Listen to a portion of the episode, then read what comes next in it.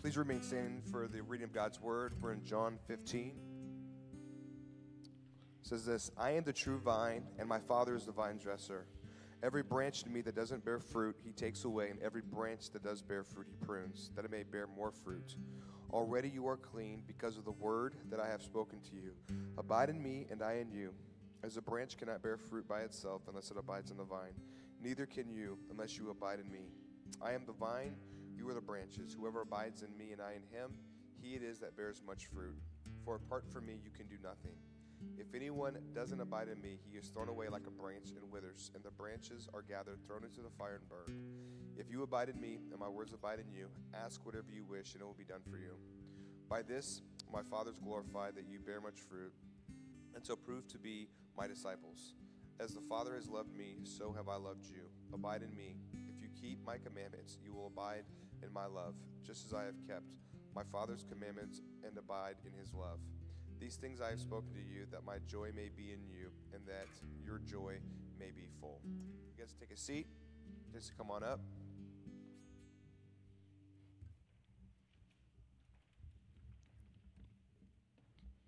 Uh, Lord, we just want to uh, pray for uh, man, this time. Uh, we thank you for Jason. Thank you for uh, the the preparation he's put into this. Thank you for your word. Uh, we pray, Lord, that it, uh, we know that it comes when it comes out, it does not come back void. Uh, and so continue to uh, use him, and may we be able to apply uh, this, and may we uh, always stay in step with your spirit. And we thank you for your love. We thank you for your grace, and we thank you for all that you are. In Jesus' name we pray. Amen. Amen. Thanks, E. Um, just a quick to let you know something. This will be a little different than normally. Uh, this might feel more like much more teaching than preaching today, uh, just to give you a heads up. But as we look at that text and we look at Jesus' life, um, we look at the rhythms, the things he did, we see Jesus definitely in tune with Scripture. Um, that's a whole theological issue right there. But Jesus does things like he fasts, he rests, he's seen in large groups where Eric feels right at home. And we also see Jesus hanging out with just a handful of people, which I tend to love. And we also see Jesus going off by himself and being with nobody, which I really love, right? But Jesus also does stuff where he spends time in prayer, but he spends all night in prayer. Um, if anyone abided in the Father, it was Jesus, right? He was in tune. We never see Jesus in a hurry. Uh, you never see Jesus stressed. He's never rushed. Um, but it definitely seems like at times the disciples are the opposite. They're a little frantic, they're fearful, they're rushing around. Jesus, he's kind, he's compassionate, he's loving, yet he's strong, he's insightful. And when we think about abiding in the vine, think about abiding with Jesus, it just makes sense if we look and see what Jesus did. Um, in fact, Jesus says, right, I and the Father are one. It doesn't get much more abiding than that, right? Jesus and the Father are one. And in the text we read, Jesus, uh, this text is from the night Jesus is arrested, right? This is like his last teaching, uh, final words, parting words tend to carry some weight. So Jesus wants weight to be felt with this. Um, and that phrase, abide in me, he uses the word abide 10 times in those 11 verses. Uh, and that word abide could be um, translated as remain, dwell, continue, endure. Um, but really, what does it mean? What does it look like? And I've often asked this question.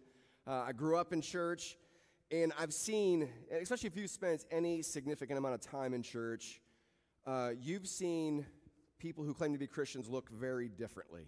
Anybody experience that? Right? Um, I've seen people who were like the most loving, joyful, just gracious, kind people who had been walking with Jesus for decades. And it just appeared that they got that way because they had been abiding with Jesus, not for a couple days or a couple weeks, but decades of their life. They just exuded this, like, man, those people know Jesus. But then there's people I've seen who are the opposite of that, right? I'm not, I'm not trying to be negative here, but for example, there was a guy who uh, taught the adult Bible study at a church I was a part of, and his nickname was Big Nasty. Um, partly because he had a reputation for being just nasty character. Um, he was just sour, mean, grumpy, had this bad attitude, unpleasant, not joyful. No one wanted to be around him. And yet, it wasn't because his lack of Bible knowledge. The guy taught the Bible. I mean, he taught it for decades. And yet, he was considered to be just a difficult guy and nobody wanted to be around him, which to me just it bothers me. Can I just say that bothers me? Um, but he's not the only, right, Bible teacher, pastor, Christian leader we've seen, especially, I say recently. Uh, there's been a number of pastors who have lost their jobs really because they were just mean people. Not some huge moral failure, but just because um, they were prideful and arrogant and kind of jerks and they lost their job. Uh, I know Christianity Today, uh, there's a podcast going around, it's getting a lot of buzz about the rise and fall of a certain church around a certain leader. And it wasn't because he didn't know the Bible, he actually knew the Bible very well. Um, I would say his teaching, his theology has been pretty impactful on my generation. And yet, the question I keep asking is how do people who know the Bible, um, God uses in great ways, and yet they lack character, or as Jesus says here in John 15, they, there's not much fruit they produce. It just doesn't happen. Um, it's not for a lack of Bible knowledge, right? And over the years, we've read about Christian leaders falling for a number of reasons, but once again, not because they didn't know the Bible. They did know the Bible. Um, what should be evident is that Bible knowledge does not equal character, depth, or maturity. Doesn't mean you, we need it. Hear me, I'm not saying we don't need the Bible. Do not hear me say that. That is not what I'm saying. Um, if we're going to grow and mature in Jesus, Bible knowledge helps. I would say it's essential. You can't get there without it.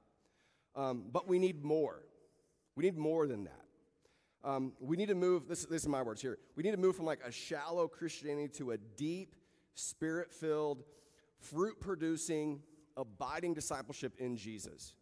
And it's more than just, I heard a sermon or read the Bible. And this doesn't mean that we don't ever sin, right? Because as we keep step with the Spirit, uh, there'll be times where we stumble a little bit, we fall. Um, but what it does is we, we keep short accounts, we confess quickly, we're self aware of our own sin, um, and we continue to grow in grace and godliness and bear fruit because we're abiding in the vine. And so, even over this past year, I've, I've said this before, we look at the whole COVID season, um, and COVID just happened to be one of many layers that showed a lot of what was going on in people's hearts. We had COVID, we had the political season, which was awesome. We had right discussions on race, mask mandates, people's isolation at home. What was kind of already there really started coming out. And so I don't necessarily those things caused that, but they exposed it. And I haven't talked to a pastor, um, not just here locally, but the pastors I know around the country who have not been almost a little shocked at what they saw. Um, many people who claim to be Christians sounded more like, you know, Fox or CNN than Jesus. And I think for many of us, we were abiding more in 24 hour news and Facebook than the Bible. And you could hear it, even the phrases people used. And now what's kind of happened is we've seen a lot of the image of Christians, which this isn't changed, but it got heightened more, of not people who are joyful and gracious and kind and like, man, I love those people, but more judgmental, harsh, angry. So, a little bit, I want to focus on some of the solution to that. And for many of us, a lack of spiritual disciplines and constant news, scrolling, digital addiction produced it in many of us anger, short tempers. We grew judgmental, anxious, divisive, impatient, and none of that is the fruit of the Spirit. I feel like I'm coming across harsh today. That's not my intent. But I believe the answer is what has historically been called a rule of life. And just, just personally, why I need a rule of life before I jump into this is like, I realize in my own life there are things that I know I should do and I don't. So I've got young kids. I was just talking to Eric about this. Um, man, the last time we get together, we can check in. And I'm like, I am shocked at how much, because my routines and rhythms have changed, and I feel like almost a stay at home dad now, that I thought I was a patient person. Guess what? I'm not right? And I can read a verse on becoming more patient, but unless the Spirit does a work in me, my kids are in trouble, right? um, the Spirit has to produce that in me. And so um, that's why we get a rule of life. And that term, right, rule of life, was popularized by, um, here's what I'm saying, more teaching today than probably normal preaching. But a rule of life was popularized by uh, Saint Benedict when he started a monastery, probably back in the four or five hundreds. And the monastic movement was a reaction against what was perceived as shallow Christianity. Politically and spiritually, culturally, what you had was you had sort of the church was somewhat underground from the state, And all of a sudden, they came together. So you had the state and the church come together with Constantine, and there was a reaction against that to where people were like, well, this isn't really what Christianity is supposed to look like. And so the monastic movement, I'm not calling us to be monastics, but I'm giving some context. The monastic movement was a, uh, was a reaction to say, okay, how can we structure our lives in such a way that we're continuing to love God and love people and not be corrupted by the world? And so Benedict was trying to create some rhythms to keep in step with the Spirit or to abide, right? He's like, how do we abide? And that's what the attempt was. So he created a rule of life for monks. A little side note, have you ever seen the movie Fight Club? It was like a secular version of St. Benedict's rule of life. You know, you know, first rule, there's rules, right?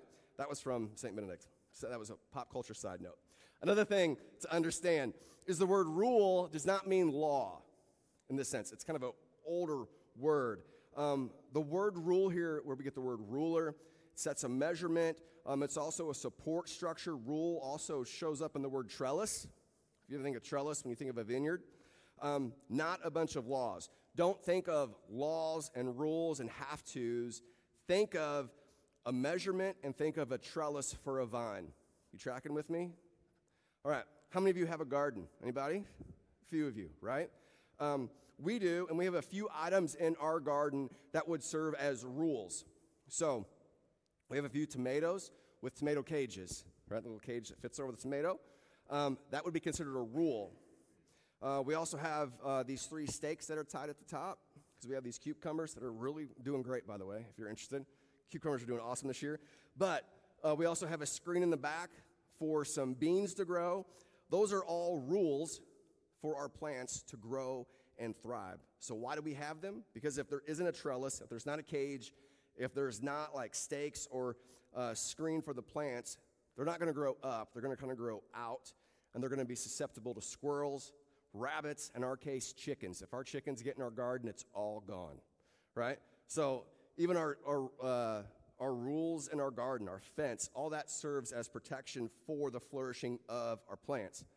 We're going to abide in the vine. I'm, I'm sticking with Jesus' metaphor here, okay? Um, also, these rules are the items allow the plants to grow upward to get more sun and produce more fruit. And that's what a rule of life should be for Christians, right? Support structures to protect us, give us direction. As a result of that, those rules or that rule of life, right, we produce more fruit. Uh, they're not meant to be laws. Hear me on this. It's not like if you don't have a rule of life, you're in sin. They're not meant to be rules and laws, but best practices to shape our life by and around. Let me repeat that, right? They're not meant to be laws, but best practices, best practices to shape our spiritual life by and around, to abide in Jesus. So listen how other people have defined a rule of life. Andy Crouch defines it this way he calls it a set of practices to guard our habits and guide our lives. Um, Stephen A. Macchia said this a holistic description of the spirit empowered rhythms and relationships that create, redeem, sustain, and transform. So, what's interesting about Macchia's definition here, he's saying holistic, right? All of your life, right? No, no difference between secular and sacred, right? all of it together, right? Spirit empowered rhythms uh, create, redeem, sustain, transform. Um, John Mark Comer, who I got a lot of this sermon from, just so you know, a lot of it comes from him. He describes it as this a schedule and set of practices and relational rhythms that create space for us to be with Jesus, to become like Jesus and to do what he would do if he were us. I like that definition as well. Here, here's what I would call it it's a way to intentionally create space and rhythms to abide in and with Jesus. It should have Jason Wilson right there, right? So, why? Why a rule of life? And by the way, we're launching a rule of life series. If you haven't noticed, this is not Summer Psalms anymore, right? And so Eric's going to preach on some as we start putting items in our rule of life. That's what we're going to be doing for the next couple weeks. So we all have a rule of life whether we know it or not. We do. Um, but we want to be intentional with it. All right? So, right now, the way we live our lives might not be intentional, but we do have a rule of life that is shaping us into the person we are. Okay? Like, our decisions kind of inform who we become. So, a good question to ask is Is your current rule of life, right, the way you've structured your life, uh, the rhythms, the spaces you're creating, the things you're saying yes to, the things you're saying no to, are they going to create the person you want to be in the future? Right? So your decisions now and the way you live your life now is going to impact who you are tomorrow.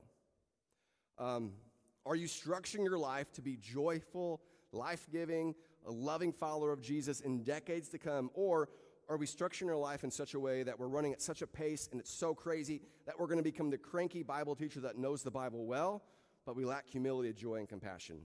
Tracking with me? That's the goal of today. So, what about the rhythms, patterns, values you don't even think about? We have those. So, for example, when you first wake up, how long before you drink coffee? If you coffee drinkers. For me, that I, I could tell you, that's like, I'm going right away for that. How long before you look at your phone? Do you look at your phone before you get out of bed or in bed? Right? How many of you honestly look at your bed or your phone before you even get out of bed? Just Eric? Few of us, right? That's a rule of life. That's shaping us whether we know it or not. Um, do you binge watch TV at night and go to bed whenever, or do you have a set time to go to bed, right? These are things that a rule of life starts to create. When do you do that? What time does your family eat dinner together? How often and how long do you scroll on social media? Right? Um, what's the plan, and do you have one? That's what we're trying to address over the next couple weeks. Uh, here, here's a quote that haunts me a lot. It's from Annie Dillard, uh, Pulitzer Prize winner. She says this how we spend our days is, of course, how we spend our lives. I messed up on that. But, so let me be honest with you. The reason why this haunts me is I am easily, easily distracted. Ask Eric, if, if we're having a meeting with people, I am the guy that derails us 90% of the time because a thought comes in my head and I'm like, squirrel, let's talk about this. Um, and Eric's like, we need to keep it on track. Uh, without a rule of life, my life can fall apart. Um, constant distraction. Uh, my, my concern, my fear is too strong of a word, but as I think about the decisions I'm making today for the person I'm going to be tomorrow, my concern is that my days or evenings could be spent in mindless scrolling, right? Um, and that, or that I would look at, you know, sitcoms and then over the, if I look at the decades of my life, I think, so if I look at this quote, how I spend my days is, of course, how we spend our lives. Do I want to look back at my life and think, wow, for decades, I scrolled on a phone when my kids were young, right? My wife was there, but instead, what I did was, what my life was, was not investing in these young kids in front of me, cultivating a deeper love for Jesus and his people, uh, cultivating a relationship with my wife, but instead, I spent hours scrolling or watching Netflix. Um, that I used my time on things that mattered instead of like things of beauty, things of thoughtfulness, depth. That if I look back when I'm, God willing, I live to my 70s or 80s and I think, what did I spend the bulk of my time on? It would be sad if it was social media scrolling, trivial moments, cheap laughs, easy comfort. What a rule of life does for us is it helps us chase value, chase depth, meaning, and growth instead of trivial things. So, in 10 years, do I love Jesus and people more as a result of how I'm structuring my life now? So, another reason for a rule of life is because I, we want to move from wishing to planning. Um, I can't pronounce that guy's last name, but a goal without a plan is just a wish. You guys heard that probably before. But I want to abide in the vine. That, that's my that's probably, my, that's probably all of our deepest desires. We want to abide in the vine. We want to keep in step with the Spirit. As Paul says it in Galatians, but without a plan, it probably won't happen. So if you want to get in shape, you have to make a plan, right? If you want to get healthier, you have to make a plan. If you want to retire, you need to make a plan. If you want to get a degree, right? There's certain things you got to go through to get that degree. If someone were to ask us, hey, what's your plan for growing in holiness and godliness? What's our answer to that? Do we have a plan? Um, we need to have a plan because without a plan, it's just wishful thinking. Paul says in Ephesians 5 15 and 16, he says this Look carefully then how you live, not as unwise, but as wise, making the best use of the time because the days are evil. That's Paul, right? Saying, look, look carefully how you live your life. Make the best use of the time. That does not mean work all the time, but it means be intentional with it. We need a rule of life because we don't just want to wish to grow closer to Jesus. We don't just want to hope that we abide in the vine. We actually want to structure our life in such a way that we're like, all right, this is what I'm doing to grow closer to Jesus, to abide. in accordance with His will and the Spirit's empowerment. Just to be clear, we can't make it happen, but we can put ourselves in places where we're vulnerable to the Spirit and say, All right, Jesus, do your thing. Um, so, what's in a rule of life? First, I would say all aspects of life are in this, but one way to look at a rule of life is to call it like a spiritual budget. Like budgets, some of you probably like budgets. Um, look at it that way. We want to be intentional with all aspects of our life. So, my hope would be that in all of our rules of life, we would definitely have space for silence and stillness. There's a place for scripture, prayer, fasting, like community and relationship. Community and relationship, I mean, we're practicing that right now, right? We probably we wouldn't say it this way, but we do have a rule of life that on Sundays we gather with God's people. If you're in a city group, part of your weekly rhythms is you scatter with your city group. And so that's part of that um, being intentional, saying, all right, for me to flourish, to abide in Jesus, I need to meet with God's people on Sunday, you know, worship Him, fellowship with fellow believers, hang out with them. Sorry, Eric. Um, right, hear the word preached, receive communion. That's that cultivates me spiritually. That's why we're here. Also, in our city groups, because we need each other. That's part of our rule of life and rest. And so we're going to cover some of these over the next couple weeks.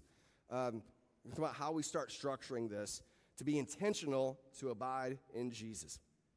So, best practices for a rule of life is this first, start slowly. And by the way, I'll send out uh, in our email, if you guys get the email, I'll send out a link to a rule of life worksheet that I took from another church. I thought it was really good. I couldn't improve on it, so I'm just copying it. All right? And it's on public domain, so I, am I'm sure they'll be fine.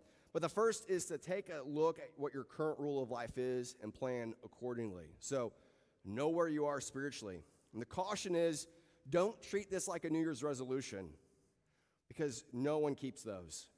Um, we're not trying to do everything at once. Find out what you're currently doing, what you're not doing, think of where you want to go, and slowly, maybe each week or month or season, begin to tweak that, modify it. All right? But don't expect that next Sunday, when you show up, you do a rule of life, say tomorrow, and you're almost like Jesus. Right? Probably won't happen that fast. Um, so, some examples of that, like if you never ever fast, if you've never fasted, don't plan a three day fast this week. That's a bad idea. Um, if you say you don't read the Bible often, don't plan on, like, I'm going to read 10 chapters a day. That, that's a bad idea. Um, start maybe with just reading a psalm every morning. Or if you've never fasted, maybe start with, I'm going to fast one meal a week. Just, I'm going to I'm going to fast breakfast. I'm going to fast lunch. Just one, start slow. Don't dogpile it. Um, if you haven't had a lot of success in prayer, maybe you haven't just been consistent in that, don't think, well, I'm going to start praying an hour a day. Um, probably two minutes a day would be much easier and fruitful and successful, right? You catch what I'm saying? Start slow. Next, be specific. Um, what this means is that you, you wouldn't want to say, um, well, I'm just, my rule of life is to be more patient. That's so vague, that's not going to be helpful. Instead, maybe say, you know, I'm just going to sit before Jesus. I'm going to set a timer on my phone for one minute. I'm just going to sit and be with him for one minute. I'm going to do that every day. That's much easier than, or uh, uh, uh you can measure that better than I'm growing in patience. Or I want to read my Bible more. Way too vague. So be specific. I want to read like two chapters A, or I'm going to start this reading plan, or I'm going to do this. You catching what I'm saying? So be specific so you can measure it. Um, being more patient is really hard to measure. Um, next, subtraction, not addition. This might feel counterintuitive, but if you've heard me this morning and thought I was asking you to add more to your life, I'm actually asking you to do the opposite. It's not fill out every, you know, empty space in your calendar. That's not the case. This is asking you to do less mindlessness, more intentionality, more rest. Um, that's what a, rule, a, good rule of life will do. And as you continue on this journey, um, you'll see what I'm talking about. Uh, next, keep your season of life and stage of following Jesus into account. If you're a mom of young kids, it's going to look different than if you're an empty nester or if you're a married couple without kids or whether you're single. All of us are in different seasons of life, and so none of our rule of life will look the same. Um, I know for, for us, when Sarah started working, that threw our kind of rhythms off. Oh, I should say working outside the home, right? That totally changed our, like, we had to restructure and we're still trying to restructure. Also, somebody who's been following Jesus for decades, it's going to look different than someone who's just kind of starting out in their faith. Those will look totally different. And so, um, keep in mind your season of life and your stage of following Jesus. Next, your personality. Um, introverts and extroverts are going to have different rules of life, and that's okay. If you've been around here for long enough, you know that Eric and I are very different. Um, Eric is extroverted, I'm introverted. You probably know that. Uh, my rule of life will look different than his. Um, mine is going to be probably much more quiet. Um, it's going to have more silence and solitude. It's probably going to have more reading. Erica is going to be more communal, more partying, more energetic. And that's okay because God made us different. Praise God. Um, in God's wisdom, He made us differently. And so that means that we need to have some balance in our rule of life, which is the next point. Keep a balance of downstream and upstream. And what an upstream practice versus a downstream practice. Like upstream is difficult for you to do. Downstream practices are disciplines that come pretty natural for you. Does that make sense? So, and that's going to probably go into some wiring, introversion, extroversion stuff. So for me, reading the Bible, books, downstream practice, didn't even know those were disciplines. I just like doing them. Um, and uh, I enjoy reading in general, and I love the Bible. But as an introvert, community can be a challenge for me. And let me say this I love people. That doesn't mean I don't like people, right? For all the introverts, I'm speaking for you, right? We get that all the time. You guys don't like people. We do. It just it requires a little more effort. Um, but I know that if I'm going to be the person God wants me to be, if I'm going to abide in the vine, if I'm going to grow in my love of Jesus and his church, I have to be around people. I have to. So I go to the city group. I need that weekly, ga- I need it for my spiritual development. And I will say this I know members of my city group are in here. There's many times where I don't feel like going to city group, but I'm always glad I went. Um, I'm always glad I went, but I always feel like going because it's like, all right, introvert, get ready. You know, but I go, Jesus meets me there and just having a meal with people, and I, it's good for my soul. Um, whereas for Eric, you know, being with people doesn't even feel like a discipline, right? He's with people 24 7 if he could be, right? But for him, he would need to be intentional and deliberate, maybe with things like reading or sitting in silence and stillness before Jesus. Not that he doesn't do those things, he does. But the point is, find out what's easy for you, right, and how you're wired. Some of those are just to be like, oh, this is awesome. I could do this all day. And other things are to be like, this is to be a challenge for me. But do a lot, hear me, do a lot of easy downstream practices and do a handful of difficult ones as you slowly, slowly build up a rule of life. Next, uh, make your rule holistic, right, for all of your life. Uh, this means that we just don't have a rule of life that is spiritual stuff. So for me as a pastor, as a dad, as a husband, as a friend, like I need, and I haven't done this well yet, but I need to develop some rules, not just around, all right, so this is what, you know, my morning Bible prayer time looks like. Um, this is what it looks like for me to pray, but I also need some sort of trellis, some structure about, so how do I pour into my kids? How do I pour into my wife? How do I um, use my phone? Okay? Just a side note, um, there have been numerous discussions in kind of ancient philosophy that would talk about how attention is a form of worship. And so, um, if we think about our phones, right, that's an issue. So, how we use our phone would be in our rule of life. When I watch Netflix, when I date my wife, how I care for my health, what I do for fun. So, for me, fishing and hunting is in my rule of life because when I got out in the woods or I'm on a lake, it's good for my soul. And so, I need to structure that in my life. So, for me, being on a boat, catching a bass is a deeply spiritual event, and God approves of it, right? It's part of my life. Uh, we want our rules to slowly develop and include all areas of our lives. Um, whatever I add to this rule of life, my goal is to move us closer to Jesus. So if you set this up, say, is this moving me closer to Jesus? Yes or no? Finally, um, your rule will change. Like it will change. A rule of life is not a set in stone document. It is not the Constitution. It is not. All right? We may add some things and go, you know what? That didn't work for me, and I'm taking it out. Uh, try something different. So, like I said, when Sarah started working, it changed our rule of life, and we're still trying to figure it out. We're still tweaking it. When your job changes, when your kids go back to school, when your marital status changes, if you graduate, get a different job, like life changes. And so when that happens, you just have to revisit it and say, right, how am I going to structure my life in a way that I'm abiding with Jesus, growing in love for Him and His people?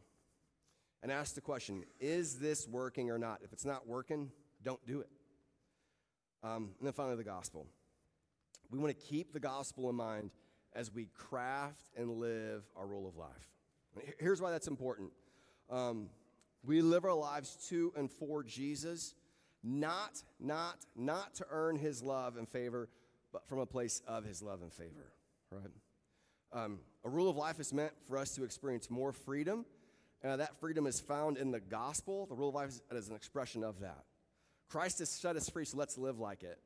Um, and that's what we're trying to do through a rule of life. We're, we're trying to take up our cross and follow him, not to earn our salvation, but to actually experience more of it. And so it's like, here's what I want us to be with a rule of life. I want us to be people who are loving, right? Caring, kind, present, right? Not like you're trying to talk to somebody and they can't look at you, just looking at their phone, right? Not addicted, sober minded people who live lives of intentionality, of joy, of holiness, of godliness, um, to the glory of God and to the good of our people and our us, right? I want us to be people who walk with Jesus intentionally for decades, and at the end of our lives, we look more like him than we did when we started. It would be a shame if we made a profession of faith, confessed our sins, started following Jesus in our 20s, and we did not grow in godliness, holiness, joy, love, kindness for decades. Right? We don't want to be those people. Um, Jesus still loves those people. We don't want to do that. Right? So let's not just wish to become more like Jesus, Let's actually put some intentionality around it with a rule of life, doing the things he did, living with focus and commitment to Jesus. Amen? So, in the next couple weeks, we're going to be talking about, I think, prayer, scripture. Um, I think Eric's talking about the body, um, just different aspects of how we begin to craft this. One of our values is up. So, we talk about down, up, in, out. Up is becoming more like Jesus. And so, we're going to continue to craft this What's that look like, not just for us as individuals, as city groups, as a church, to actually throw some spiritual disciplines, some, some parameters, put some support so we can flourish and grow and become more like Jesus. Amen? That's the goal. Not to do more and become legalistic, but to actually set some structure, some rhythm, some space that we can taste God's goodness and live it out. So let me pray. Jesus, we love you so much. And I pray that we would be people that actually craft and shape and plan our lives in such a way that we make you a priority. And thank you that we don't have to um, try hard and be super disciplined to prove that we're your disciples. That, that's not what we're after. We have your love, we have your joy, and I pray that we would live out of that space. So I pray that you would give us all wisdom, discernment, insight as we begin to craft the rule of life, as we begin to think about that, as we discuss that in our city groups. Um, show us how to structure our lives in ways that we get the most joy and satisfaction in you. In your name we pray. Amen. Um, so at this time, we're going to um, transition into communion. So if you wouldn't mind, just